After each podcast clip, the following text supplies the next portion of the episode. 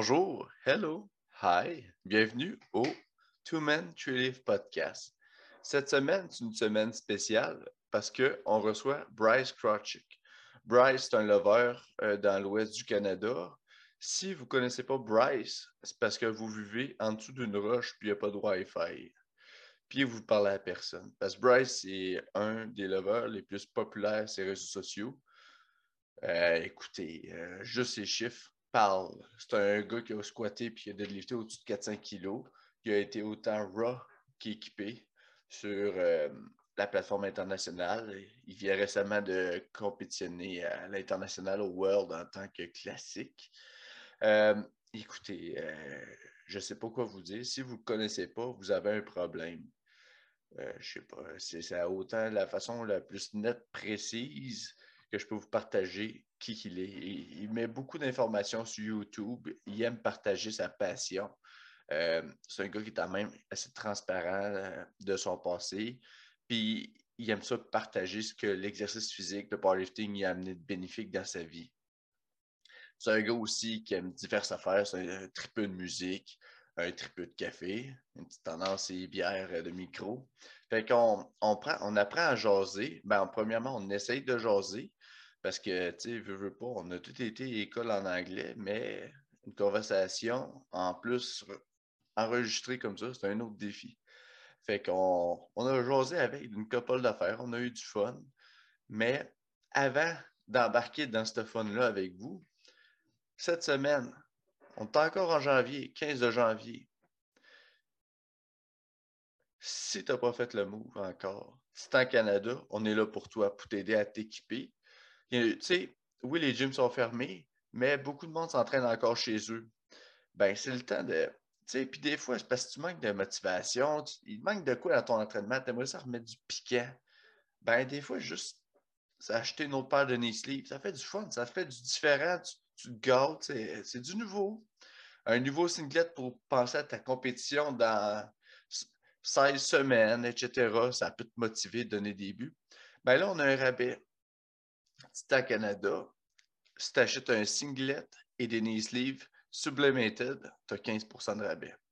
Puis ça, c'est le rabais de janvier. Mais avec vous et moi, c'est genre un rabais parmi tant d'autres. Parce qu'il y a bien d'autres rabais qui tiennent encore. on parle des singlets Team Québec, 65$. Il y a encore des, des Yellow Jackets à 65$. Fait que, moi, je dis ça de même. C'est en Canada. N'hésitez pas. Si vous avez des questions, vous pouvez nous écrire sur la page. Autant que la page Two Men Tree Leaf, autant ma page personnelle, Charlie3, Caron. Puis Philippe Blier, c'est Powerlifting Blier. Ouais, me semble. Me trompe pas. Me trompe des fois, en tout cas. Fait c'est ça. Alors, sur ce, bon podcast. so, hello, welcome to the Two Men Tree Lift podcast. Today we have a special guest. It's Bryce Krawczyk. Have I messed up your name? No, that was uh, that was pretty damn good actually. Thank you, thank you. So Bryce, do uh, powerlifting is kind of pretty good. You have a world world record at the deadlift. Um, he is uh, very um, popular on the internet. He is uh, very present with the platform on YouTube, uh, Calgary Barbell. Um, he's doing a tons of video uh, about feedback. Uh, he gives tons on, uh, of information about equip lifting.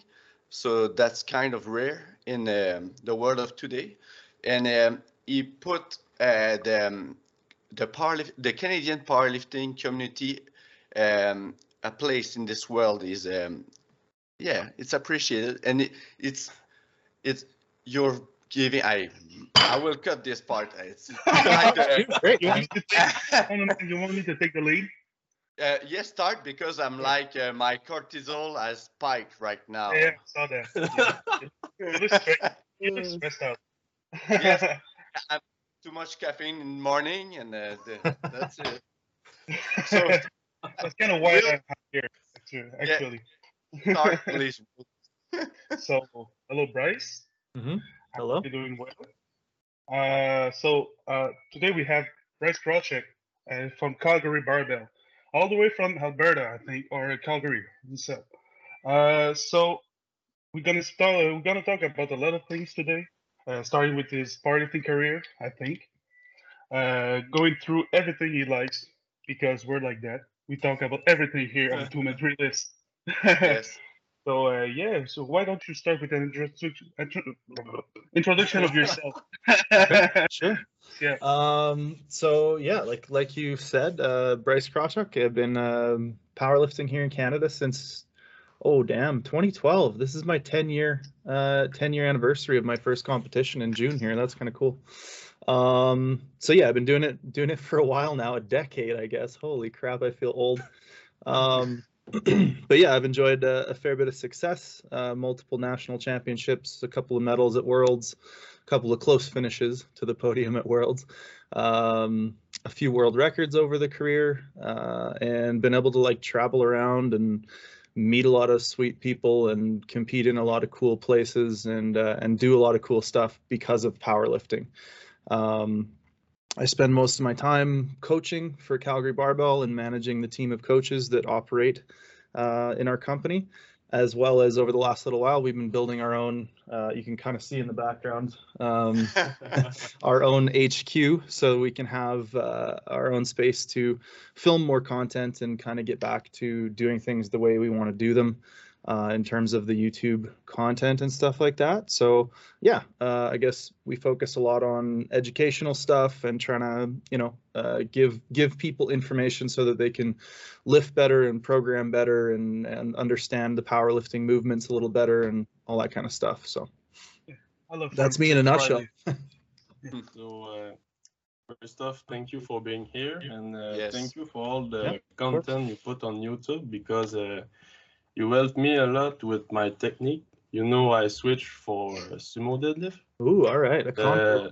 Joel Boulian uh, uh, made me learn it at uh, Right. Mofo Barbell, but uh, I was uh, looking at your video for sumo deadlift and uh, grip, so I want to uh, thank you for that. nice. But my first question is so Krawczyk is uh, Ukrainian, I think. yeah. Yeah. So is being half Ukrainian the secret for being strong? I think it doesn't hurt. I mean, looking at the the Ukrainian lifters, both raw and equipped, Yes. uh, I think it, it certainly doesn't hurt. Yeah, yeah, Yes. because you have a great lift, uh, both raw and uh, equipped. I remember, um, I think is um national was your last equipped meet. Uh, yeah, it would have been nationals 2019 before before the shit hit the fan here. Yeah. Yeah, So I was there that day when you did your 400 squat and Yeah. 400 deadlift, 262 and a half bench, I think. Mm-hmm. Mm-hmm. That was fucking insane. Had a good day that day, that's for sure. Yeah, yeah. Yeah, must have been. Really. The the most insane uh, insane lift that I've seen from you is when you did that equipped squat and you you were short on time and you had to put your wrist wrap and you just threw them away, just fuck that shit and you go under the bar. That's kind of insane because just going to the plat the platform equip is like just a big ritual. You have to Mm. take the time. You need to be timed because you you can't feel your legs. It's all a mess. So that's kind of it's just the mindset. Fuck it, I'm strong. I'm gonna do it. It's nice. Yeah, that definitely wasn't uh, ideal, but uh, I ended up having to do something similar actually at that nationals um, that you mentioned. So the the first time you're talking about was uh, in Dubai at Worlds in 2019, Open Worlds, and what happened was they had let a lifter put a lift in. So he put his attempt in, it went into the score sheet, and then he scratched it after the fact. So they pulled him back out of the order, which is not supposed to happen. Ah, So we looked at the order, timed my knee wrapping, and then they pulled the lifter fr- in front of me back out of the order. So I think I got onto the platform uh, with about 19 seconds, and I think I had three or four seconds left by the time I got the squat command, and it was really close. But yeah, I was walking up to the platform, messing around with my wrist wraps, and I had these big long wrist wraps, so they take forever to wrap up. And I remember Joe Capolino yelling from the audience, "Ditch the fucking wraps!" And I just tossed him and was like, "All right, let's do this." Um, so, and, and it worked out. And then yeah, similar thing happened at nationals on my second attempt. I had about 20 seconds again, just because sometimes that's the way it goes in equipped lifting. Um, and this was 2017 nationals where I actually wrapped the so those were like way too short but I've also been on the other end of the spectrum. I wrapped like seven minutes too early. And I went out for my opener. I could not feel my legs at all from yeah. the knee down. So I could barely unrack the bar. I fell back in with it. I stumbled out of the rack, barely got the squat command, squatted it high, uh, and then like barely locked it out. Just about fell over again and got red lighted and just went into the back and sat down and was like, oh man, do I suck at lifting now? Like, what the hell happened? yeah. just the fact that you were able to go down with the with your weight, it's just. I mean, if you have reps, anyone that squatted with reps know the feeling. If you have reps on your knees for seven minutes, man, you want to die. You're the face one that explodes. You don't feel great. No, it doesn't I, feel great one, at all. Yeah, no. one one of my friend that I handled in uh, November, mm-hmm. uh, we wrapped him like five minutes earlier because there was a a problem with the internet or something like that. They was they weren't able to see the uh, the attempt. Oh, so okay. he had the reps for like five minutes, and uh, he just went under the bar, squatted it, and almost passed out. no more yeah. gas. Yeah, it's crazy. Yeah, it's super weird. Uh, this week we'll uh, I've looked really carefully about your platform on Instagram, and you okay. slide the story of maybe going equipped.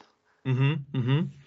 So I uh my plan for this year, like the big meets for me will be nationals and then classic worlds. Um but uh SBD this year decided uh they're they've been really good to me and they said, you know, if you want to do two international meets this year, we'll help you out with travel and accommodations and some of that kind of stuff. So I was like, "Oh, damn, okay." So I looked at the schedule and Commonwealth is going to be in New Zealand this year. And even just to go to New Zealand and you know like be able to check it out and have that opportunity to travel. Um, you know, uh, everything. Hopefully, if everything goes well. Um. And I was thinking, you know, it's been it's been a long time since I've been in equipment, and that's going to be kind of a one-off meet. So maybe I'll uh, I'll start training equipped after Worlds and see what I can do and throw the stuff back on. And you know, I've I've always said since I sort of transitioned to doing more raw training, I've always said I'm not done with equipped. Uh, I, I haven't walked away from it. I haven't retired or anything like that. I just, when it comes to lifting, I just kind of want to do what I enjoy. And if that's classic, I'm going to do classic. If that's equipped, I'm going to do equipped. And it's just like that's how I keep my interest and my, um, I hate this word, but motivation um, to like keep going is just by switching it up however I need to so I enjoy it. You know what I mean? Keeps it fresh, having yeah. those to bounce back and forth from. So yeah, uh, as as it sits right now, the plan is to get to get back into equipment after Classic Worlds and I don't know, to see see what I can do. Who knows? mm. That would be great to see for sure. Yes and maybe multiply. I listened the podcast uh, with uh, Anthony. Yes, I, for, I forgot the his last name, but the guy from West yeah. Side. Yeah. The, uh, multiply look insane. Just wearing a squat suit is kind the the feeling like if you're not um, constantly in the suit, you lost like the ability. So I can't imagine like putting or more layers on this this and being so wide it's yeah yeah i uh yeah i've had a few conversations with anthony. Actually we we keep up relatively regularly and chat about music and whatever. He's opening a gym so uh, i like him. We you know we had that initial conversation on the podcast and since then we've kind of been homies. Um and yeah i mean at some point i'd love to go out and visit his facility and i bet if that happens he'll probably get me into some multiply stuff, which I think would be fun to mess around in. And just, I don't know that I'd ever train for a multiply meet because I just like, I'm, you know, we're not going to put a monolift in here. Oh. And uh, I don't know about walking out multiply squats. It just doesn't seem like the thing to do. So, uh, yeah, we'll see. Sure. But I would definitely get into it for a day and mess around and kind of see how it feels, see how it goes. But yeah, I think it'd be kind of cool. Yeah, it's doing like a yeah, go ahead, Charlie. I can't imagine a band shirt. Just the touch in single ply with a tight shirt is kind of crazy. more layers on this. I don't know. I will lose my head. There's something that gonna go off. I, I don't know.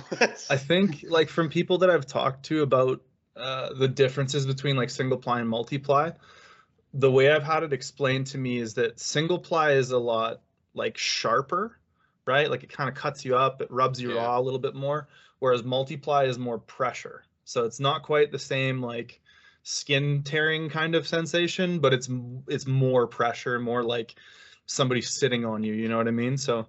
Uh, Crushed. neither of those sound like a lot of fun for anybody listening that hasn't done equip lifting. I probably just did it a disservice, but uh, hey, you lift a lot more weight, so that that part of it's a lot more a lot of fun.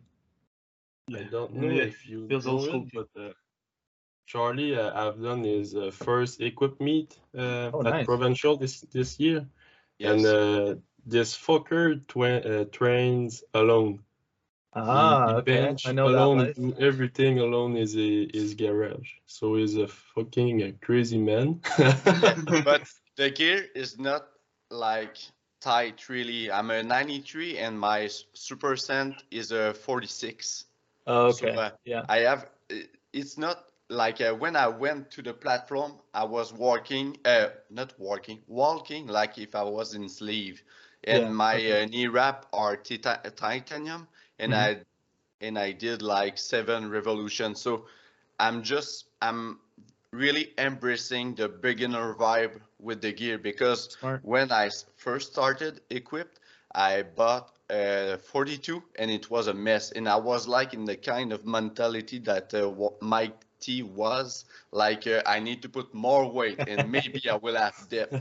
And I Yeah. went, I lift uh, two months after after starting uh, equip lifting. I lift uh, 340 squat and but it was high. I was like parallel. It was way too high, but Yeah, I was like, what I need to do to have depth. This is no, it's not close to uh, what I need to do on the platform. So what I and I was kind of uh, scaring myself because. I, I, I, I was not imagining myself lifting uh, 850, so I was like 700 must be correct for a squat. So I was carry, but I started with another coach and a looser gear, and now I have something uh, correct. But I will Mhm. build build that confidence to go to national and do something uh, even Sweet. better. that's but it's awesome, ca- man. It's scary, like just the squat. Like people are stressed in the classic division just about the depth. Me, it's like infernal in, in my head. I'm kind of an anxious guy, so the depth with the gear, I'm just, I'm, I wear my sleeve really high, and I want to hit that spot, and Yeah. I don't want to uh, stay there very longer because I don't want them to see where I am. Really, Yeah. I just. Just want to I mean, snap the so- death and uh, pull I think I think with equip lifting, that's just kind of something you have to embrace, right?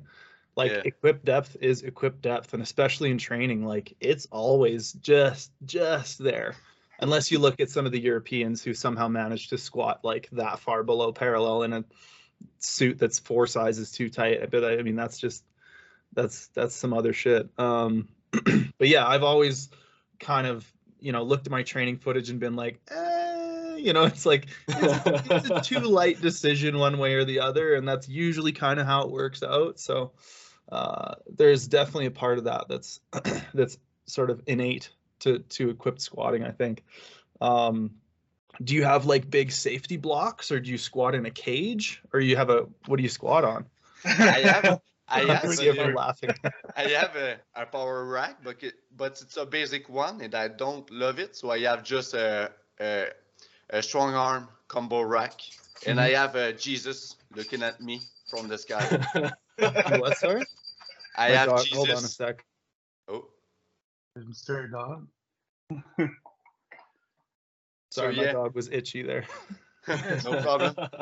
So yeah, I just use a combo rack from a strong arm, and Okay. I have uh, Jesus looking at me from the sky. Gotcha. It's a spot. Jesus spot, yeah. Yeah. That's But- the uh, that's the squat or die situation, right? A lot of people Yeah. a lot of people back Yeah. that strategy.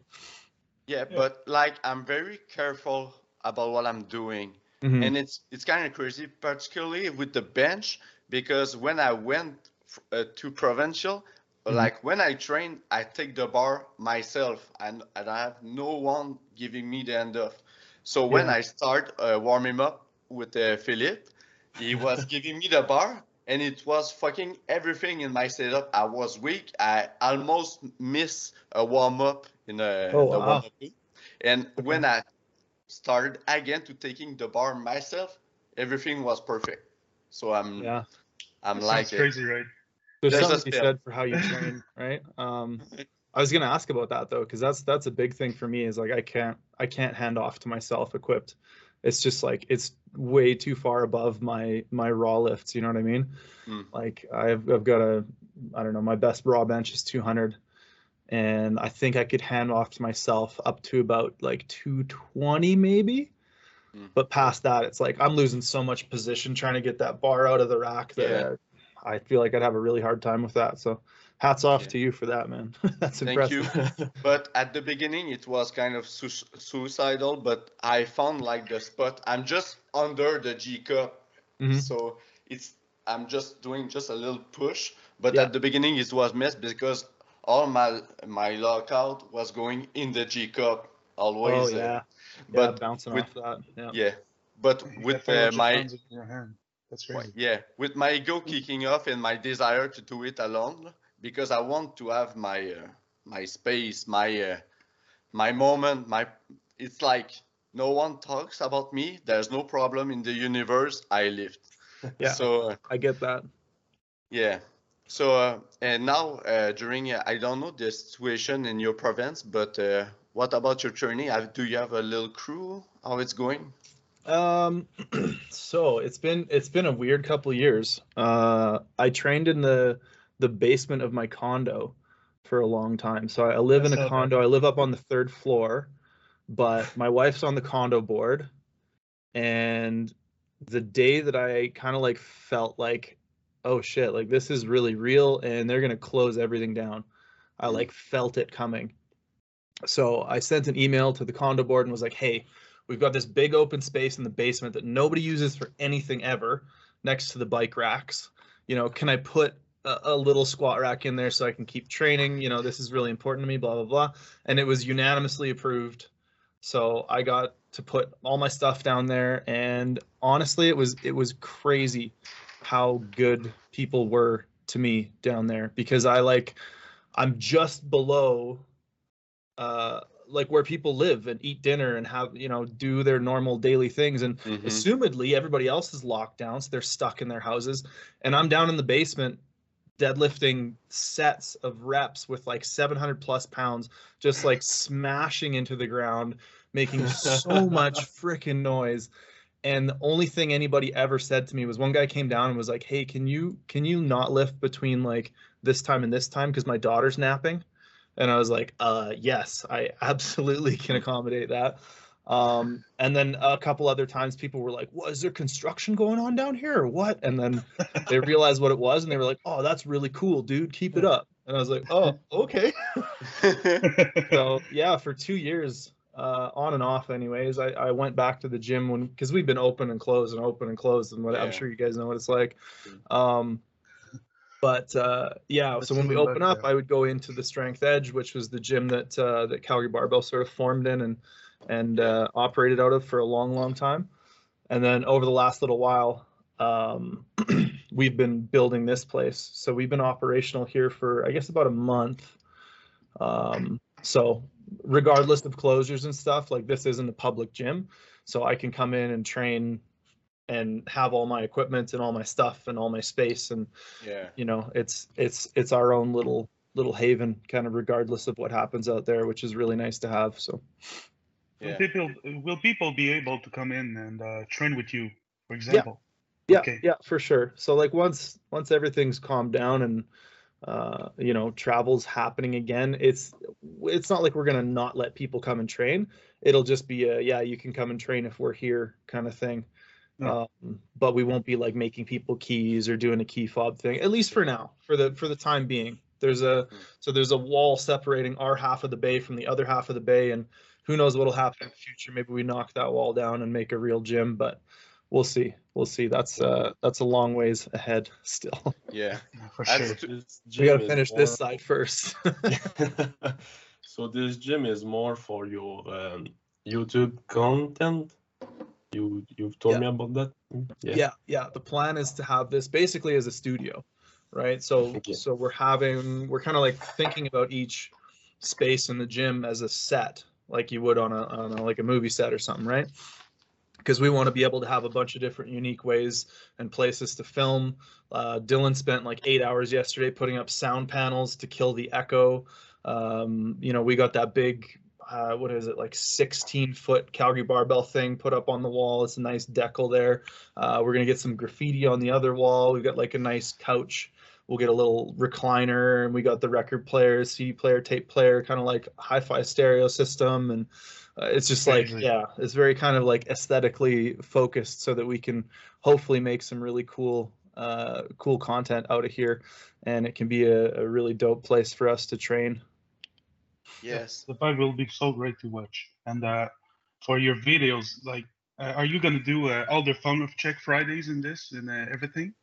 Yeah, so I mean, the last two years because we've been limited of in terms of like where we can film, because a lot of the time the gym's closed, and when it is open, you know, there's only so many people allowed in, so we don't hmm. want to go in and be there for four hours and take up a huge chunk of the gym and like mess with the lights and turn down the music on people just Okay. because like the gym Yeah. is a really sacred place to people right now i think when they can get there it's really special and really important that they're allowed to like go and do their thing and not be bothered by us trying to make youtube videos like we don't want to be those guys. So that was the whole reason behind this place was so that we could kind of get out of the way at the other gym because it, it kind of changed. Like uh, a lot of the membership changed a lot of people got home gyms a lot of new members joined the gym. So it just kind of didn't feel the same going in and being like hey we're going to be filming here for four hours. Yeah. whereas previously you know there were less members. We knew them a lot better. It was a little bit more of a an unspoken thing that we would come in and do that. Um, but yeah we definitely don't want to like interfere with other people's ability to to go in and like get what they need out of the gym. Because like i said i think it's really really important for people uh, especially now when it's restricted access and you know uh, a lot of people have like time slots at their gym so they can only be there for a certain amount of time. And yeah it's uh it's dicey. So we're just trying to get out of the way and build something of our own which we're really excited about too hmm. Yeah. And yeah. Already the- starting to look great. Hmm? yes. It's already starting to look great. it's Yeah. getting there it's a mess right now because dylan like moved all the equipment around to to get the scaffold around to put up the the sound panels so there's just shit everywhere it looks like a bomb went off but Yeah. it's it's Can't getting wait to yeah Can't Yeah, wait to and see wh- the new place. To be honest, when it's finished, because the last place was looking really great with the like the lighting and stuff. Mm. So I can't, I can't wait. yeah yeah i think it's going to be really special Yeah, and what you were you were talking about is real, like the vibe when you try to do a video and everybody around try to turn up for like their their big squad of the week, etc. And I was listening to a video of uh, Scot Mendelson this week. Mm-hmm. He was talking about um, with a person how to be like the tiredest human being on the planet Earth when he bench, and there was people training in the background, and you can see Scot like looking at them like very angry, like 20 times during the video. Yeah. yeah so we like yeah we just don't want to we don't want to be that and we think that people who are using the gym for lifting should have priority you know what i mean Yeah. Talking about uh, Form Check Friday, Mhm. um, people can send you their video by email. Yeah. Yeah. Yeah. So uh, I watched some of them, and sometimes the angle is really hard to uh, figure out. I don't know how, how you do it, but man, you see everything every time. I'm like, God damn it, I did not see that. so do do sometime uh, you just uh, don't take some video or? Oh yeah for sure. Yeah. Yeah? Yeah. Yeah. we so we basically like we open up the inbox. We kind of like it's like okay we the next video we need is a squat. So we search squat. We scroll through. Um, you know if we grab a video and it isn't a good video then we're just not going to do it because uh, we get so many submissions for that stuff uh, you know like thousands and thousands of emails um, Oh, yeah, and we want to sure. help as many people as we can but you know if we can't see what's going on or if it's like you know uh, just like if i can't apply any of my knowledge or like make some sort of comment that's relevant and going to be educational uh, then i don't really think it's worth you know featuring that video but uh, for the most part people send in good videos and you know uh, like you said i can usually pick out stuff even when it's maybe not the best angle because like a lot of it is the same stuff like Yeah. there's probably Mm. 15 errors in the squat that i pick out and almost every time a squat comes up it's like one of those things or a combination of those things um, so yeah but i was going to say for the last like two years because everything's been so you know open and closed again we've pretty much only done form check fridays and if you look back Yeah. before that we used to do a lot of other Hmm. like nutrition content and training tips and programming videos and we're both like dylan and i are both really really itching to get back to that stuff because all we've done for two years is form check fridays and form check friday is great and all but holy shit am i ready to do something different uh, and a little bit more involved you know we want to do a big video on like pain science and injury and how to come back from uh, from running into those kinds of snags that you know every lifter ever runs into. Um, start doing some like tips and trick videos and some training vlogs and uh, all that kind of stuff because that stuff is just like I don't know, it's fun uh, in a in a bit of a different way. So Uh, forward to there's that. something I, I like about the the Form Check Fridays. Uh, like you said, you just you want to do like you like doing it, but you can't wait to do something else. Uh, I can see uh, that in your uh, intros. Like Dylan is uh is like uh, doing the the video and you're doing the intros at the same time. You can see it on the, on his uh, computer. I love this. It's so great.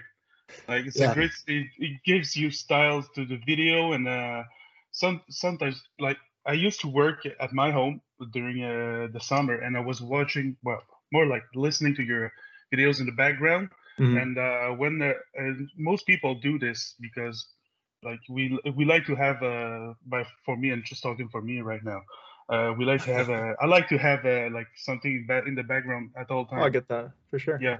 So Yeah. uh, just just uh, like lo- look at your videos. Sometimes uh, I'm like, damn, I'm missing out on so much stuff. yeah, I mean, it's again, it's limited what Dylan can do, but he's he's pretty incredible with trying to come up with you know unique and novel ways to present even the same the same information over and over. Um, one of the things that I've found kind of most fun lately has been coming up with the thumbnails for those videos. Dylan's Yeah. been photoshopping Yeah. my face over Arnold is great. Schwarzenegger a Yeah, lot. that my Very question. funny. Yeah, in the Discord too, the, it's going wild sometimes. Yeah. Are Yeah. you a, an Arnold fans or it's uh, Dylan? Uh, yeah, I mean, uh, isn't everybody? Yeah, everybody. yeah, I have But, this yeah. Body's a fan of Ziz too. Yeah. Picture in front of me. yeah, big picture of of Arnold of Arnold of Arnold in front of you, Phil. Indeed. Yeah. Yeah. Yeah. That's pretty fun. have uh, my Yeah. Arnold poster. Uh, This is motivation, man. Yeah. Yeah, I had a question for you, uh, Bryce. Um, Mhm. There's one whole video I used uh, I I watched back then. It's uh, when you met uh, Jimmy Paquet and JF Caron. Mm-hmm. Mm-hmm. Yeah. Can you talk about this for the viewers? Sure, sure. Um, JF actually wasn't there, uh, or maybe he was, but I, I don't think we ended up doing a video with him. I might have met him briefly when he was in the gym, but um, yeah, it was just I kind of had been introduced to him a few times through strongman friends at the gym, um, and he was there training, and we kind of approached him and was like, "Hey, dude, you want to?" Do some stuff with our YouTube channel and you know maybe it's it's beneficial for both of us because you know he's freaking insanely strong dude So uh, yeah, I don't know. It was good to chat with him and and good to hang out and and shoot the shit a little bit. He seems like a seems like a solid dude. So yeah, Yeah. yeah, it was good to get his take on things. It's just funny to see that uh, these people they like they live like 15 minutes away from me. So see uh, see them in the like in Alberta or something like this, working with you. It's so fun to see. And uh, Jimmy uh, is um, like he's not as well known as he as he should be in my opinion because he's a strong guy, but he never went to like Rogue Invitational or something like this, and I never knew why. But I think like he, now he stopped doing strongman. Uh, last time I heard about it, yeah. Yeah, he stopped during pandemic COVID. Yeah. I know he like got a couple of acting gigs and stuff, right? Like he Yeah. was on Yeah. some TV shows and stuff. That's yeah, pretty yeah, cool. yeah, yeah. That was funny too. Uh, he looks insane. Um, I met him. I did a um, strongman competition in my um, little city, and he was there to do like um, to lift a car with the, the uh, um, a deadlift. Uh, uh, you know what I mean? Like a car deadlift, yeah. Yeah, Yeah. handled this guy. and um, he was uh, like shirtless, and it, I never seen so, someone so strong being so lean at the same time. Yeah. You had the abs popping out, like okay. It's- Yeah, yeah, definitely Jax, that's for sure. I saw him deadlift like 840 pounds uh, live in a in a powerlifting meet. It was Mhm. great. Yeah. Yeah, yeah, crazy strong. I think he's one of like, is it three people who have pulled 900 in Canada? Yeah, I It's him, it- JF, and I think there might be one other guy. I think Maxime Boudreault's coming in. Like- Uh, uh huh. Yeah, yeah, he's Yeah. strong. Yeah. too. Yeah, strong They're guy all too. French guys. What the hell? Yeah, French power, I guess. like G- JF Caron was from uh, Bas-Saint Laurent, the like the region uh, where Philippe and I is from, Yeah. and um, he started strongman because he was lifting a bag of um, like grains for the the, um, the cows in uh, Nice. at this place where where he was working. Uh, they did like a little strongman competition with the bags and stuff like Oh, that Oh, nice. and he enjoyed it and he started uh, from there but uh, it was because of uh, the agriculture so it's cool Crazy. And he's probably one of the most, like, he's got to be the most successful Canadian strongman that we've had. Hey? yeah Uh, he's been, you know, at the World's Strongest Man finals. I don't know how many years running now, Yeah. but uh, and and had some pretty good finishes, I think, too. So Yeah. yeah yeah, he's awesome. he's like he's like next to Louis Cyr. I don't know if Mhm. you know Louis Cyr. Yeah. Mhm. Uh, in terms of uh, greatness, and uh, he's got he's uh, he's getting like at near 40 years old and still like thriving and uh, getting better and better every year Mhm. through injuries and stuff. So it's it's crazy to see. It's a great Yeah. motivation for anybody. Yeah, it gives an old guy like me hope, you know. and It's How He- old are you uh, right now? 30 Hmm? something? 21. Oh shit, I'll be uh, I'll be 35 in October. Oh, still young. Still Yeah, I don't feel don't feel quite as young anymore. but it's like like what you said at the beginning of the podcast your goal is not to do uh, this or that or be like with a group. You just want your goal is to always do movement always do sport. So it's that goal it's longevity. And uh, like JF Caron is a big um, like model for this. Is like uh, he, he is more than 40 right now. He's 38. 38 30.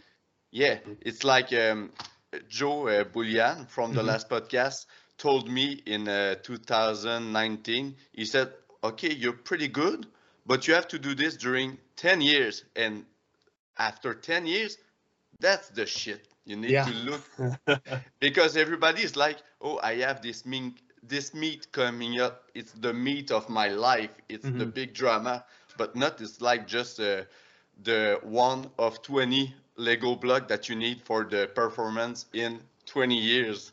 Yeah, yeah, exactly. Uh, I think that's that's something that I think uh, a lot of people probably benefit from from thinking about that kind of like long term, um, the long term goals and the long term expectations of uh, of the sport, and and thinking more about longevity and how this meet builds into the next one. Um, one thing I tell a lot of lifters when they're going into their first meet because a lot of lifters tend to get really really anxious and like worked up and worried because it's their first meet. You know, it's a huge deal. But it's like, you know, I'll tell my lifters, I'll say, this is your first meet, not your last meet. You know what I mean? Like this is just yeah. your foot in the Mhm. door. This is just we go, you know, we go nine for nine. We learn how to compete. We get a taste for the sport, uh, and then Yeah. it's like, okay, now you know, once that's done, then we start the real fun stuff. You know what I mean? Yeah. me and Philip talked about it a couple times, but it's like, like me, I'm from a football background. Mhm. So like with COVID, everybody is like sad because, oh, I missed this number of game. I missed a championship. But Mhm. with, with powerlifting, we need to be more resilient because like, if you're not dead, you still compete. Yeah. So till you're dead, you can compete. So don't be Well, like- stressed out. It's that that the thing I always uh, I always quote from barbell medicine. Um, you know, I, I can't remember which which of the coaches said it, but they famously said, "What are you gonna do? Not train? You know? yeah, exactly. What, what are you gonna stop lifting? Like, no, just just just go do the next session. You know what I mean? Yeah. Even if this one is going badly. I Yeah. mean, it's just another day, right? Yeah, exactly. Even if you broke your back like I did. Well, Speaking and- of and which, uh, oh yeah, I, go I ahead. followed along in your stories, and you were still doing what you could. You know what I mean? yeah, yeah, Like yeah. you didn't you didn't just like lay on the couch for six weeks. No, sure. But I, I was dumb a bit because the week after it's happened, I was like, oh, I'm good. I'm still uh, pushing. Uh, I deadlifted the 545. And I was like, oh, crap. Drop it to the ground. And two days later, I put uh, six plate on my back, I think. No, it was uh, five, more than 500, I think, something like that. I was barely going to parallel.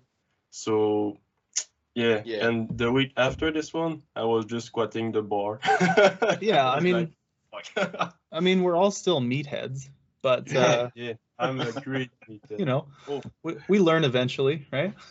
Yeah. Talking about meter, do you have uh, some meter history you have, or do you have? Uh, A meat story.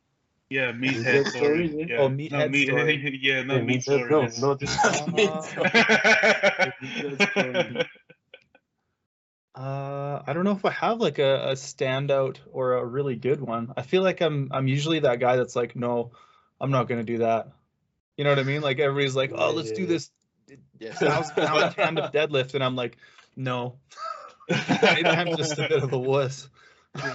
you started older than us. I think that's the that's the point. Yeah, I think that's uh, saved you a lot of uh of uh, stupid mistakes like this, like Uh, I maxing out your made a lot deadlift on a fri- on a Friday because why not? Yeah, yeah, I still If- made a lot of stupid mistakes. Definitely, definitely. If I can, the worst meathead mistake that you did is start with a low cut super katana for equipment. I did do that. I did do that. Yeah. my first my first bench shirt was like a comp fit low cut super K. And uh I think it yeah, it took me like 2 years to learn how to equip bench. But I'm also not the strongest or best bench presser to start with, so that is kind of one of those things. Um Oh, I guess one of the one of the biggest meathead things I did was uh uh, training equipped completely alone on a comp rack. And um, I don't know if you guys have seen that video of me doing what we called an equipped lunge with uh, with 345 on my back, and Dylan just about getting crushed under it. Um, so yeah, definitely took a few more risks than maybe I needed to with the equipped stuff sometimes, but you'll notice pretty much every equipped squat from then on, I had like four or five spotters. Yeah, because yeah, we all we all saw the video of the uh, Russian. I think it's a Ukrainian or Russian guy that uh, when he went for the squat uh, on his second attempt and uh, his suit broke. The, uh, Oh, broke. yeah. And he just folded like a like a wallet. That's Yeah. some really crazy stuff. Yeah. Like scary to see because in raw competition you won't see this. If someone's gonna like fold this because he's he started squatting and uh, he went like in a good morning form Mhm. right away. But like liquid lifting is something you can see like people almost killing themselves with bench or The something like craziest thing was that that guy went up after. Yeah, yeah. And He he- went up another like, five kilos, put on a new suit, he hit it. That's crazy. Yeah. They're a different breed for real. Yeah, seriously. Yeah, I was uh, I was actually I competed with him in that flight. I was competing with him uh, that day, and I remember seeing that. And he came into the back, and he had this all the way up his neck and the back of his head. The bar had like shaved him, like Yeah. you could see you could see where it had skinned him up the back of his head, and just everybody was yelling in in Ukrainian, and they like pulled the suit off of him, and some guy like ran into the warm up room and ran back, and they stuffed him in another suit, and his coach was like, "Yeah, add five kilos." And I was just like, holy shit. That's crazy. yeah. So uh, I wanted I wanted to talk about uh, with you about this. Um, uh, we saw, I saw that you had a hip injury right now, dealing with a hip injury. How is it going so far? So my hip has been a problem for me since uh 2015. So it's Okay. been like seven years. Uh and it's just it's just one of those things that uh I went through every kind of imaging, every kind like I got uh dye injected MRI on my back and my hip.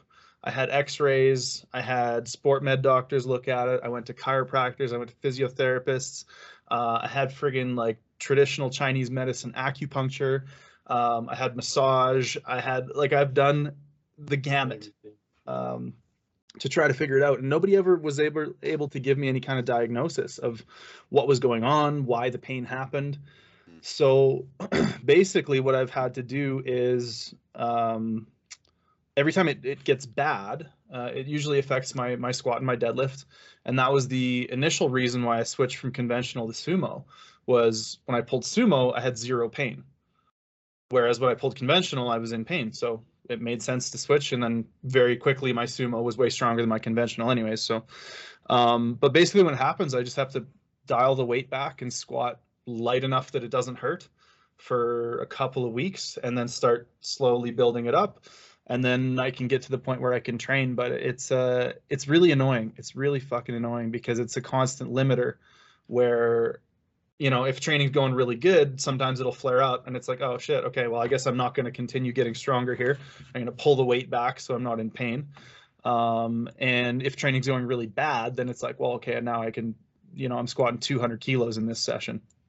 But um it, you know it's it's one of those things that i think is tied to uh, a lot of different factors so when we were building hq it was insanely stressful uh, we had a lot of issues with contractors and you know the door wasn't closing properly and we had a bunch of camera equipment in here and you know i wasn't sleeping at night and we were having to move a bunch of equipment and all that kind of stuff so definitely when when stress is higher outside of the gym or inside of the gym um, that it tends to flare it up. So I just have to manage my training stress and my recovery in order to try to find a balance where I can put enough stimulus on my my squat and deadlift patterns to get them to progress or to train them without doing too much.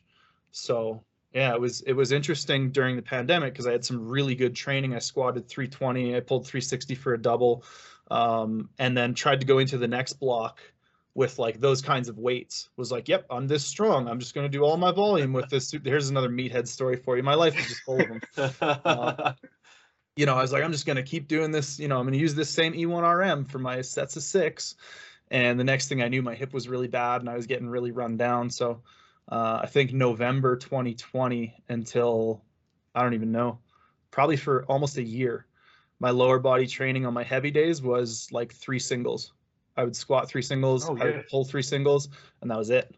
And I would do that once a week maybe. And I built back up to the point where I had uh, you know some really good training after that. But sometimes it takes a while to get into the groove. It seems to depend how I move sometimes.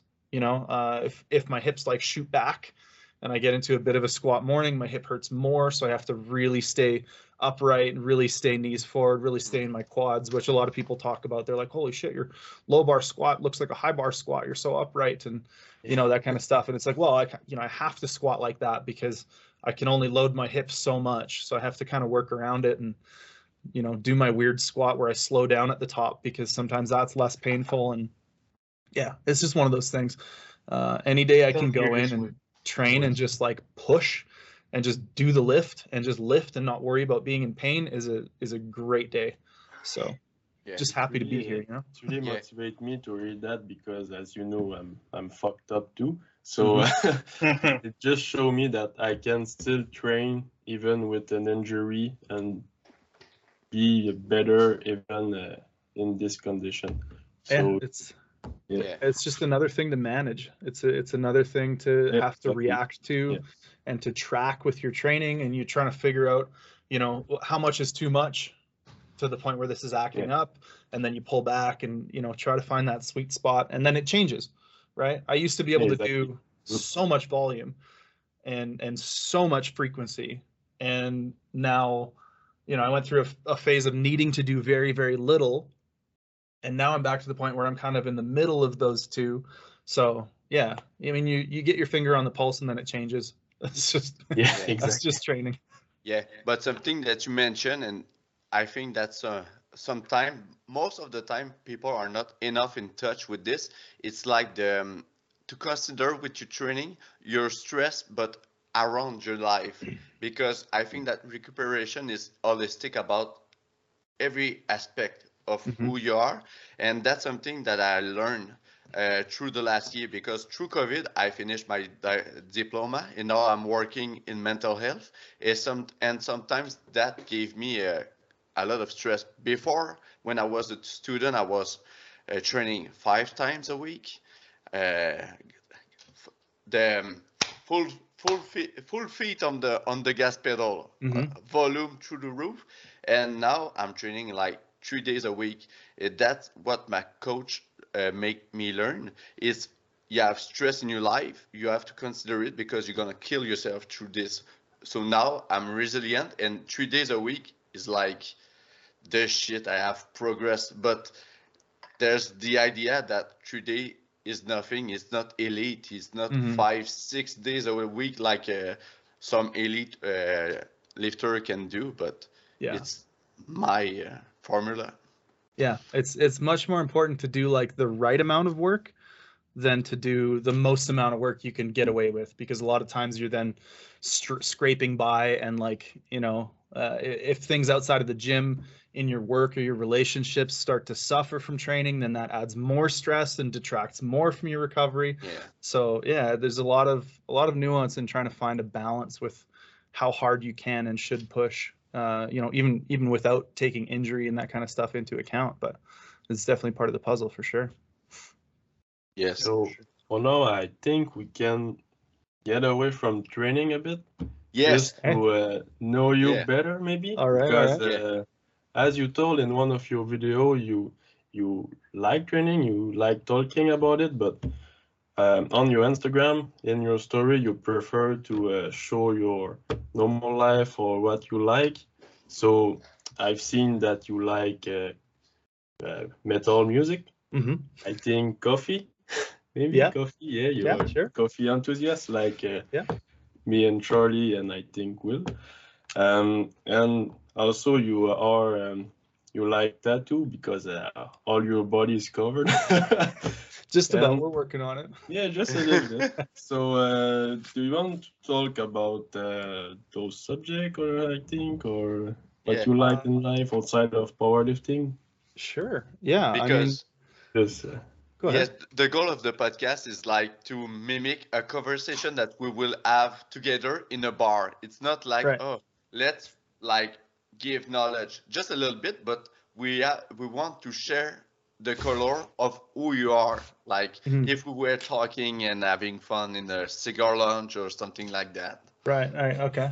Yeah. So um, I guess like over the course of the pandemic, um, I I think a lot of people developed like uh, habits and hobbies and stuff like that, and kind of you know started doing stuff that they they maybe didn't before the pandemic because you you spend so much time with yourself that I don't know maybe you get to know yourself a little bit better. And um, so when I was when I was growing up, from the time I was in high school to the time I was I don't know in my mid twenties, uh, I played in metal bands. So I did I did vocals. Yeah. Uh, I did like the grunting, growling, yelling, screaming stuff. um, we recorded a couple albums, did some touring and, and some other kind of stuff. So music's always been a really uh, important you know big piece of who I am, and I think that for me, playing shows and performing that kind of music was kind of replaced by powerlifting because they're both a really good outlet for um, I don't want to say aggression because I'm not like a, an aggressive person, but allowing myself to just like get all that shit out and scream and yell and like headbang and you know it, it just like is good therapy for me I guess I don't know it's it's cathartic is a good word Headbanging is great. Yeah, yeah. um so I, I didn't really you know keep up with a lot of that kind of stuff and uh, throughout the pandemic i just really discovered how much fun i had you know spending an afternoon in my in my apple music app just like looking through related artists and trying to find new albums that were coming out and uh, that led me to digging deeper and deeper into like more underground stuff and eventually starting to collect vinyl and cassettes and um, CDs and and stuff like that from these tiny little bands all over the world. Um, and I, I started to really enjoy collecting like physical media. Um, so I yeah, like I said, I started started collecting CDs and stuff like that.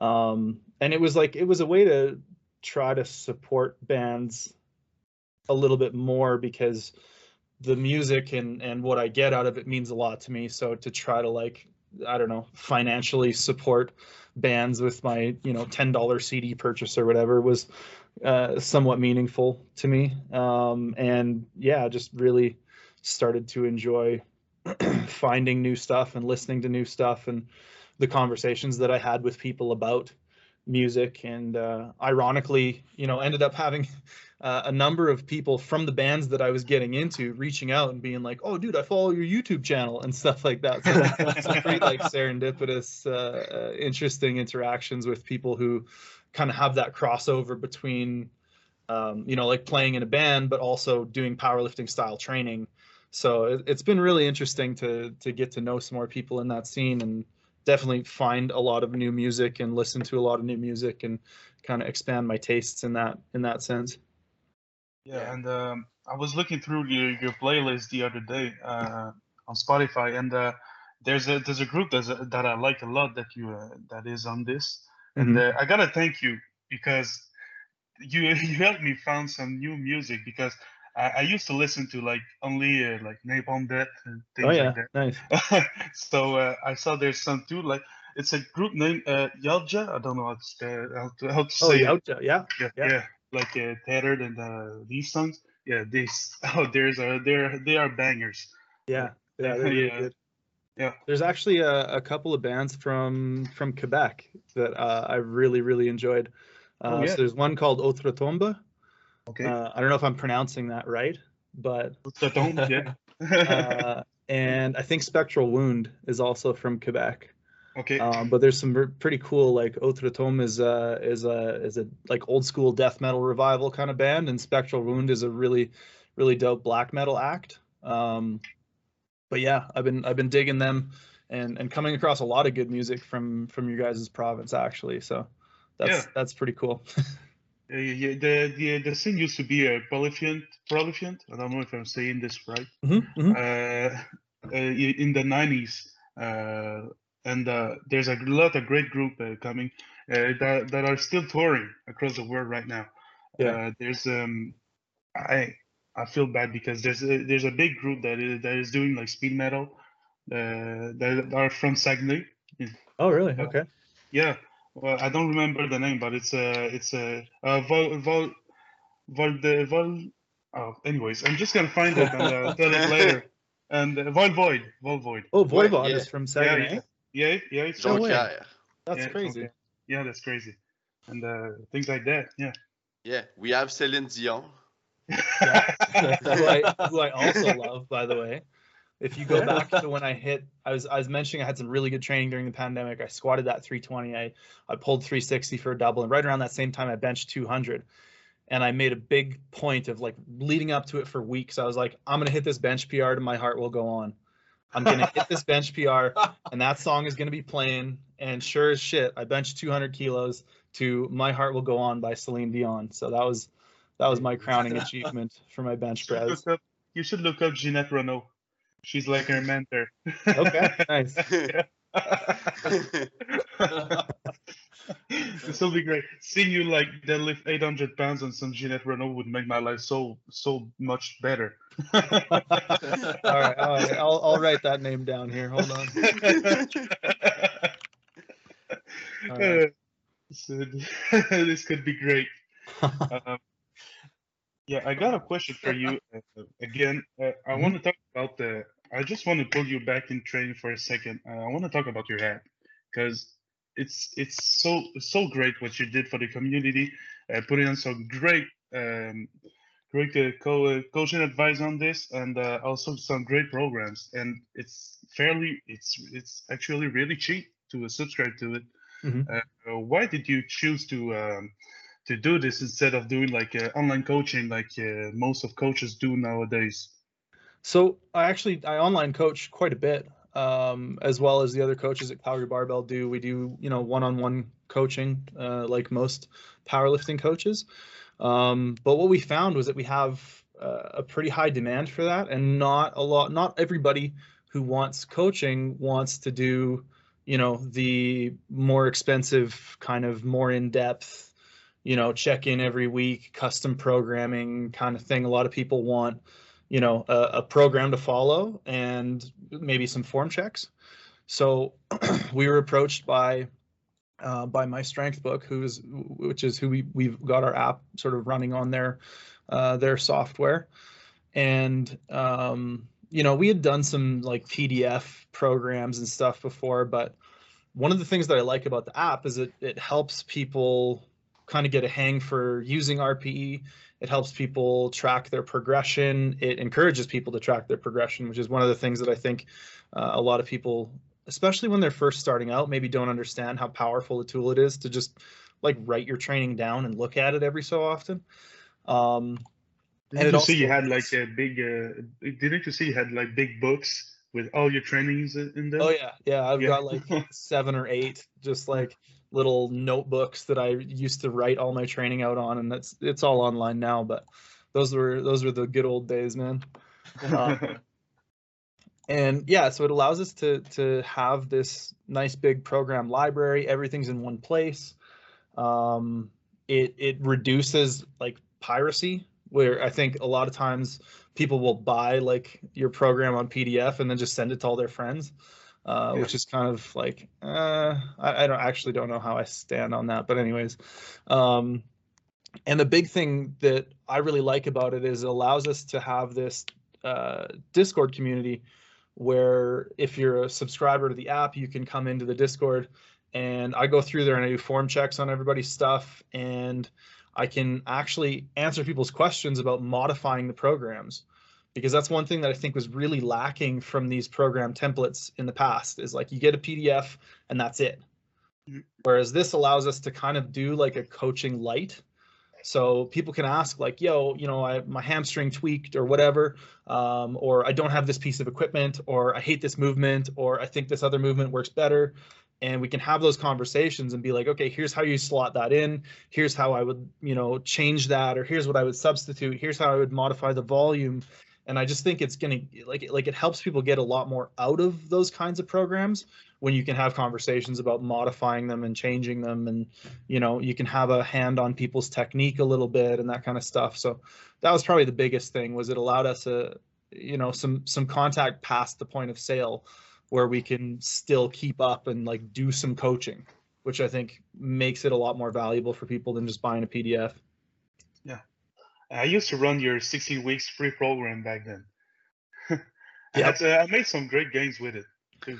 Yeah that's uh it's been super cool like i have never stopped getting emails about that program people still use it to this day and you know send me their oh dude i put 100 kilos on my total and like all this kind of stuff it's, it's super cool to get those emails but yeah, I'm, I'm glad that it's still going and people are still using it and people are getting gains out of it Yeah, It's easy to to read because when I first started, I was like a 17 years old boy, and Mm-hmm. I didn't know what the hell I was getting into, and uh, it really helped me uh, go through a powerlifting before I I, t- I took my first coach, and uh, yeah, I'm really great uh, grateful to uh, to had the to had this uh, in my possession in order to uh, to do uh, what I can, what I love to do. yeah. Yeah, and I think that was one of the biggest things that I, I've always wanted to do with Calgary Barbell is basically just give people all the stuff that I wish I had when I started. Because I, I did all that same. Oh, here's another meathead story for you. When I was first starting powerlifting, I, I ran 531. Yeah. And 531 was great, worked super well. Uh, I think my first like three or four cycles of 531, I put like 100 pounds on my squat, 100 pounds on my deadlift. I think I put five pounds on my bench press, which was kind of lame. But um, so I, I got to the point where I, I was like, okay, well, you know, this program's good, but these other programs look awesome too. So what I did was I just combined like three programs. So I ran 531 uh, with Smolov Jr. on my bench with some like West Side for Raw that did the lifters, some stuff that like Chad Wesley Smith wrote, and just like mashed it all together leading into a competition. And I, I just like hurt myself and bombed out. Yeah, So- sure. It didn't work very friend well. that did the Uh, but I was like, if one but, uh, program's good, three programs is better. You know what I mean? be So- better, right? yeah so i'm glad that i can can hopefully stop people from making those mistakes early on when I was uh, through the window, right? yeah when I was not being coach, I used to run my own training, Mhm. but I I took Smolov, but not the junior, the real Smolov. But I did not want to lose gain on my bench, so I added bench training or upper body training to it. Mhm. But I was looking at my training and I was like, no way I'm gonna survive it. so I, I just I still have the the program on my computer, I guess, but I I never tried it. It was just fucking in, it was just fucking insane. well that's that's smart that you were able to look at that and be like this is stupid this is gonna be fun Some of my old training, I, I've opened it up um, a few weeks ago, and I was like, "What the fuck was I doing?" I had the training. I was more into bodybuilding uh, back in the days, and I did like three set of uh, 50, uh, 15, 50 rep of uh, squat.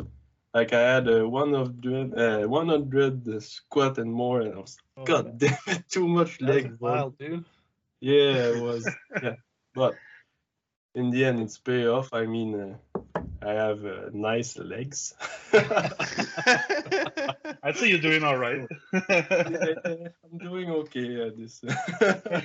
but you still like this with bands. there's a big, there's a big gag, like running gag going going through uh, here.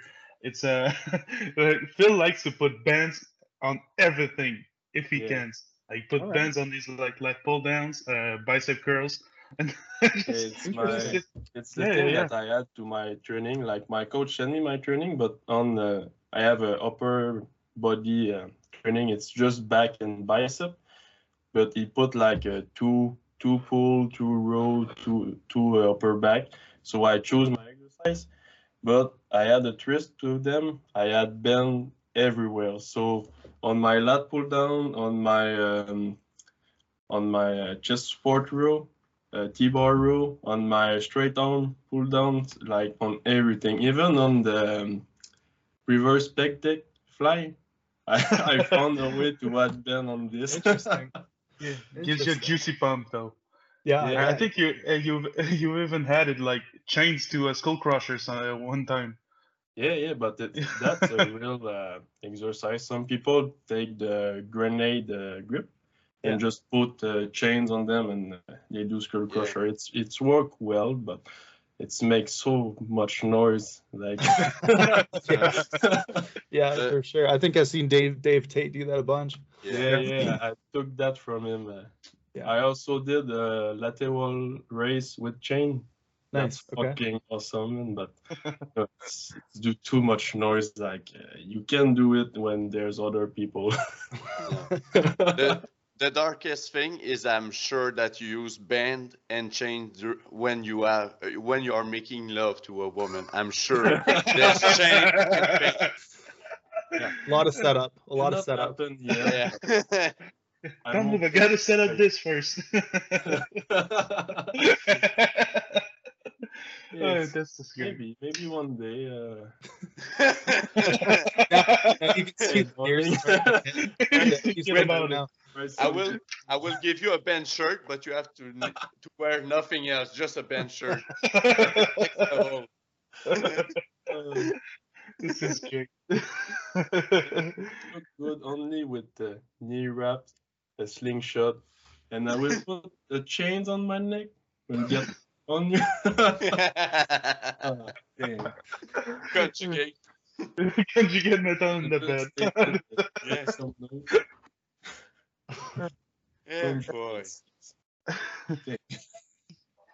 I said, I you're a big uh, beer enthusiast, right? A beer enthusiast. I am, yes. Yes, I very much like drinking beer. Yeah. I oh, think we yeah. me and Phil are big drinkers when we're uh, we're enough season. Fair. Your, like your go-to beer. Hmm. Um. Oh boy. Pabst Blue great- Ribbon. I've been drinking a lot of uh, a lot of Cabin Brewery. Okay. Um, there's a beer not from Cabin, but another beer called Death Wave, Okay. uh, which is really good, sort of like lighter, almost lager kind of vibe.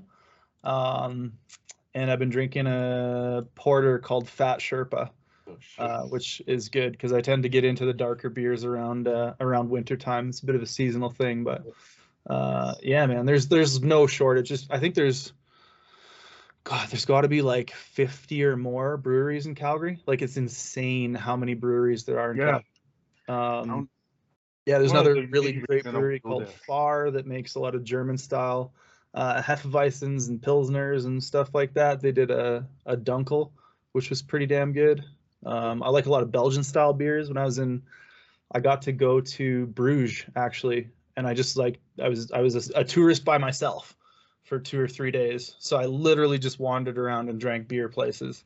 Uh, and yeah, some of my some of my favorite beers are the the Belgian style like triples and and that kind of stuff. So yeah, It's a coriander for me. Hey, Coriander, it's the coriander for me. It's so great in the beer, in the beer, and the Belgian beer got some great, great taste for uh, with it, and Mhm. uh, yeah, I, I, can, I can agree more.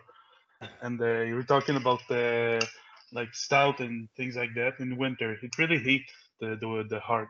Yeah, yeah. when it's minus thirty outside, you pour a big stout at 10.1 percent. Yeah. it doesn't take time and you're heated. yeah, they hit the spot, man. They hit Yeah. the spot. You got to have them at the right temperature, though. I find for darker beers.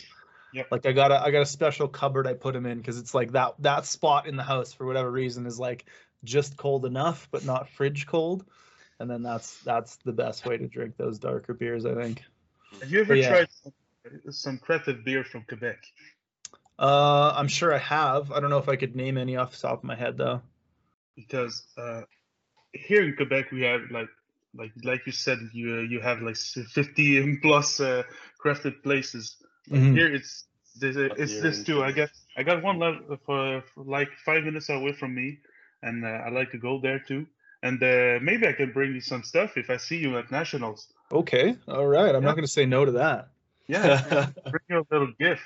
All if right. like stouts, I I can uh, hook you up with something, man. you can pack some beers in your suitcase and I hope they survive the trip or what? Of course I will. Nice. I used to work in a brewery before. Oh, really? Uh, as a cook. So uh, yeah, that was uh, my closing was uh, yeah. I was testing uh, all the beer I can. So from now on, I'm an alcoholic, as you you said. in the in the first lockdown, I was not paying for gym and for coaching because everything was closed. So all my money from there was go into crafting beer. Nice. So every day I was uh, testing a, a new one. So God damn it, I drink, Hard times, man. Hard times. Yeah, Yeah. those times were nice. Yeah. Other- Other than beer, we talk uh, that I bet that you love coffee pretty much. Yeah. Yeah. What what are the methods that you are using? I don't remember, maybe it's a V60 or Chemex that you are using? Uh, I bounce back and forth between the two. I think I like the Chemex a little bit better, but um, uh, I think we ran out of Chemex papers for it, and we have a ton of V60 filters. So we've just Mhm. been we just been rocking the V60 lately for coffee. Okay. Just said some rocket science things. I, I didn't understand one word of what you just said. Like, like the Just for fancy hipster ways to make coffee. Yeah, okay, like the third wave V60 things and all. yeah, the V the V60 is just like this. It's like a cone that you put the paper, and you have to put like a bécher under it, or like your cup of coffee. And the Chemex is more like the traditional, good-looking. Um, um, yeah, it's like Like There's an hourglass shape almost. Yeah. yeah, but Yeah. it's like one big piece, and you can do more coffee, more serving at one time.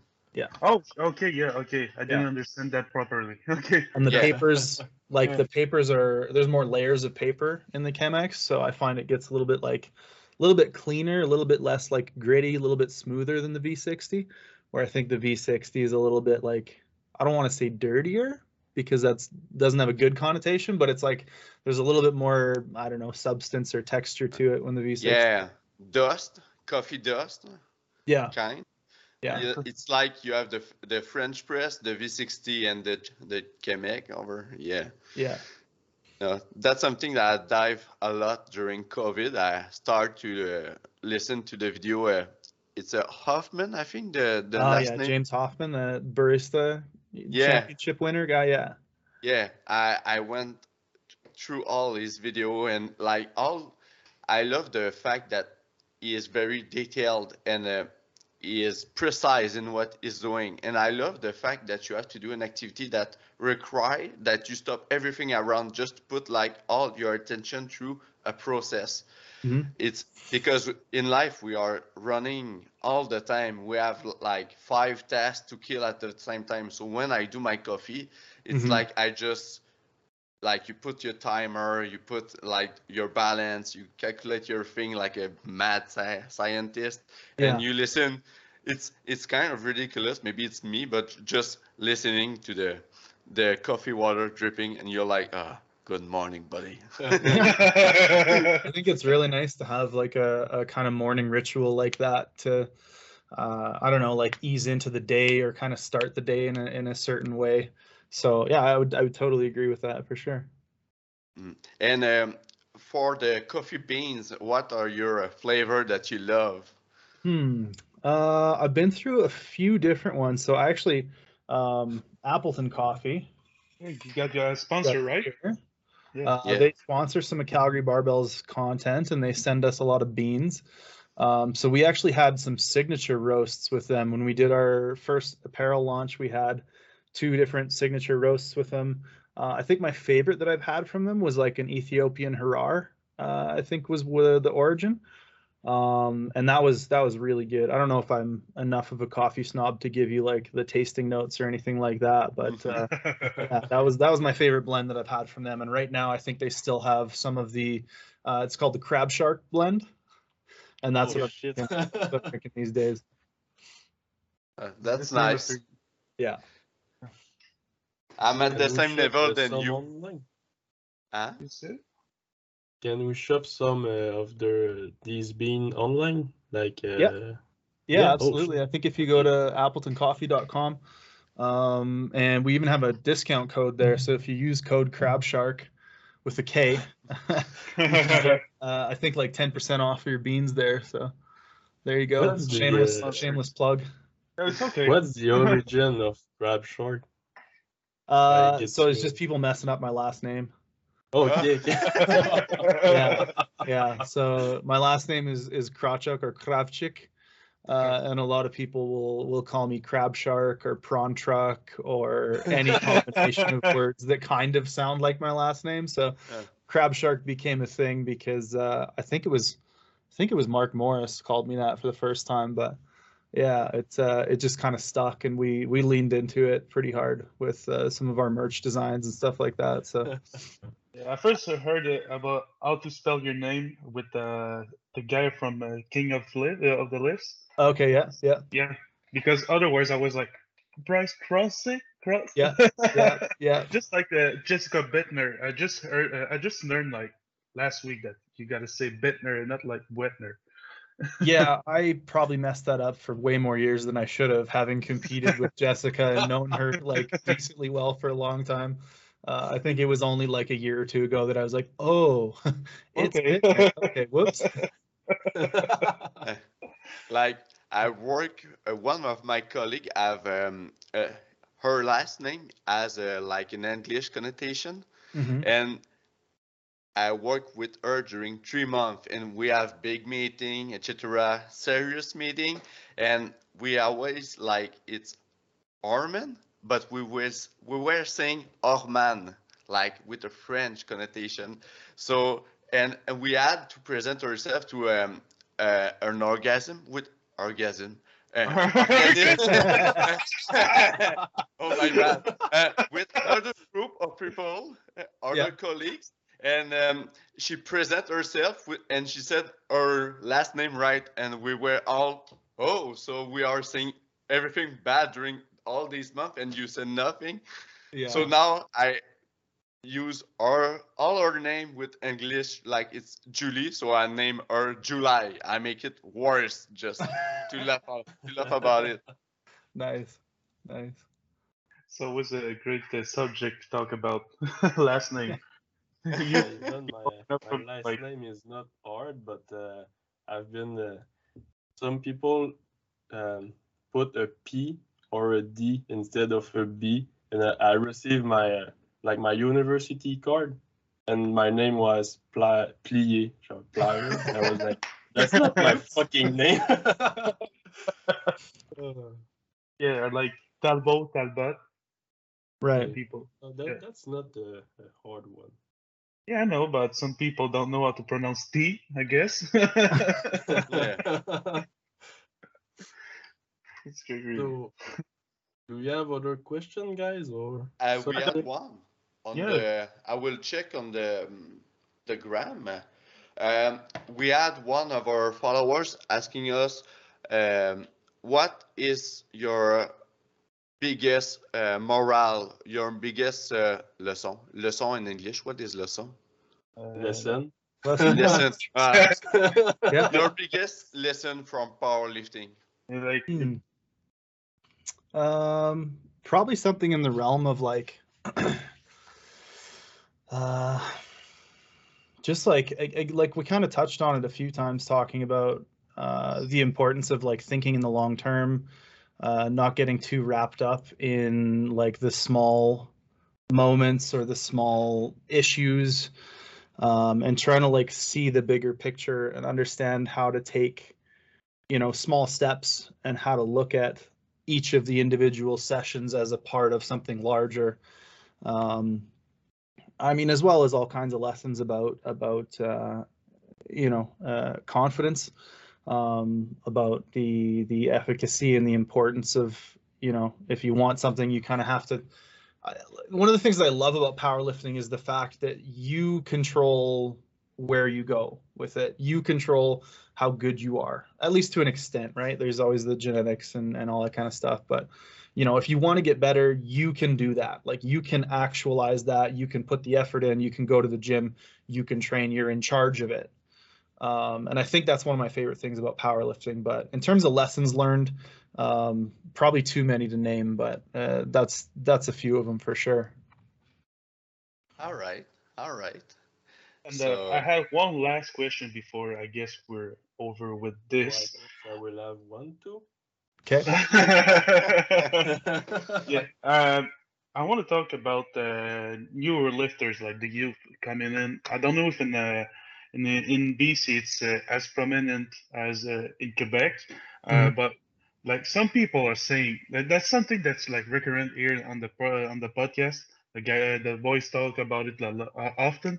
Uh, like we want to know if uh, you agree with the term new era in thing right now. If there's Oh, if there's a new era right now, it's uh, just like a continuity of uh, what there's already going on. What's uh, already going on? Um, it's a good question. Uh, I, I guess you'd have to like define what makes an era in powerlifting, whether it's like the lifters at the top of the, you know, the top of the podium, and, and whether or not that's changing more now than it has in the last little while. Um, I definitely think over the last, I don't know, five or six years, probably, there's been a huge insurgence of new lifters and incredibly strong lifters and a lot of juniors are going out there and like winning world championships, like Jesus, uh, and you know all kinds Corentin of. Clément too. I don't know if you know him. He's What's a, that? he's a French. He's a French guy named Corentin Clément. Oh, absolutely, yeah, yeah, Yeah, this guy's crazy, man. He's like Yeah. uh, 21 years old. He's younger than me. He's putting numbers like we don't see we like we haven't seen before uh, for a guy of his age. yeah. Um, so I don't know if it's like a, a new era or anything that hasn't happened before because I feel like powerlifting does this a lot. You know, it kind of reinvents itself as a result of you know new lifters doing new things and and and you know kind of replacing the old guard and you know people who were shoe-ins for a long time to win their categories are being dethroned uh, and that kind of stuff. So i mean i'm just i'm just waiting until i uh, don't win a nationals one year. You know what i mean? Like it's it's gonna happen at some point. Somebody's gonna come along and and uh, and beat me at nationals. And um, i don't know well, I don't know how I'm going to feel about that, but I can only imagine that at some point, like it's it's bound to happen. So it's just one of those things that I think is more natural progression, um, and maybe a continued evolution uh, of the sport than it is like a a very like separated kind of new era of lifting. Um, but I think social media is is hugely, um, Yeah. you know, a, a reason why so many people are getting into it and why we're seeing about about and hearing about all these new lifters as they come up and they're doing you know absolutely crazy stuff so it's it's cool i think it's great um you know Guys i, I want to see the sport or grow guys, guys like Weeze or anybody from like Team Joey Flex.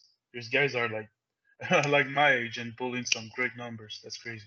hmm And uh yeah, Phil, you had a question, I think. Yeah, so uh, you did a documentary on Calgary Barbell about you, the powerlifter. It's uh, Mhm. wrap up uh, your life and, and all. But at the end, you have two quotes that I really like. The first one is everyone has his own 400 kg. And the one I want you to talk about is uh, talking about powerlifting. It's not just about lifting weights. This one, I want uh, you to explain what powerlifting is for you beside lifting weights. Um, it's a good question. I think it, it it begins to kind of encompass a, a lifestyle, and it and it begins to be something that is uh, um, maybe an analogy for for living life and for doing a lot of the things that you do, and for coming up against struggle and finding ways to you know keep heading on the same path regardless of being you know set back or even derailed at times. So um yeah i think i think it begins to be like an analogy or an allegory for like the rest of your life and how you handle yourself and how you understand conflict and struggle um so i mean it's kind of interesting because i think it's really like a double-edged sword saying that it's not just about lifting weights because i think there's definitely another end of the spectrum where it becomes too serious and it becomes too much of a thing and at that point you're like it's just lifting weights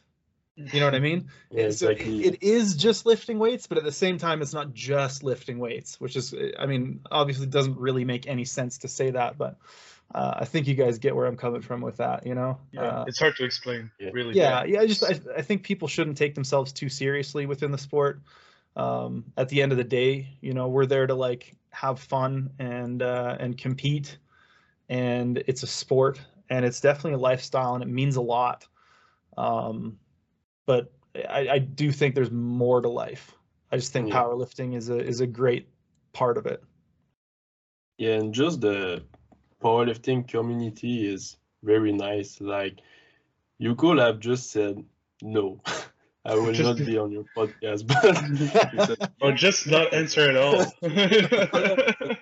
fuck off, man. I don't know you yeah. I don't want to talk to you. uh, guys from Quebec and uh, no, the community is really nice. Uh, so that's a thing that um, I found in powerlifting. It's uh, it's uh, I mean, people have the same uh, goal as you. I mean, being strong. So all my friend right now have um, the same lifetime. I can say. Lifestyle. Like, Li- my lifestyle? old I still have my old friend that I used to drink a lot of beer with, but Mhm. now I'm more in the powerlifting uh, community, if I can say. Yeah, we are all like hermits alone in our house, in our gym, and we have to do like two hours in the highway to see each other. Yeah. Yeah. Yeah. But I love your answer, Bryce, because it's like part powerlifting is just like a part of our life. Yes, we have to be serious if if you want to have the best result ever, but Mhm. it don't it doesn't like give you um like a it's not a hierarchy and it's not because you are you are in on top of the world that you have to act like it and that's what I love from the interview today. It that's I think that that's something that some the the the the community have to learn from is that sometimes people get over it and it's like they are not they are putting apart like the the segment that it's about the community so they might look uh, sometimes like disrespectful not like being careful about their interaction and acting like um, with their ego so it's important like you are connected to this i think it's i i i have something to say in french but i can't process it in english it's so frustrating That's fair. That's fair. yeah, but I love the vibe. I love the grounded vibe because life it's not lifting weights. It's something that you love, that you think, that you feel like the valorization from it. It keeps you alive. It's Mhm. fun. You have social, and you have to take care from it. But it doesn't define you as a human being. You still have to be a good person, to have respect, and if you do a sport, that's something you learn from sport. So yeah, being a good human, is, being a good lifter, it's not automatically making you a better human. So being all around this, I hate the fact that I'm like struggling with, with my English this morning. No, I totally understand what you're saying. Hey, I get it. I get it. Um, Yeah, I yeah, do have I to. I got to get going here, boys. Uh, I got a meeting right away here, Yeah, so I, I hate to cut you off, but No no problem. problem. on. No, I You, want, you want to plug something uh, before going? Uh, sure. Yeah. I mean, Oh, if sure, anybody yeah. wants to to learn or uh, hear or see more of me, uh, you can head to calgarybarbell.com. I'm Bryce underscore CBB on Instagram, and um, yeah, we're Calgary Barbell on Instagram or uh, on YouTube as well. And hopefully, we'll be having a, a lot more cool stuff posted on there over the next little while. Thank you, Bryce. Awesome. It's been a Thank you, pleasure. guys. Cool. Thank you guys very much for having me. It was a pleasure chatting with you guys. Yeah, see you at Nationals. Same. Absolutely. Yeah, Take care. Take it easy, guys. Bye. Bye. Yes.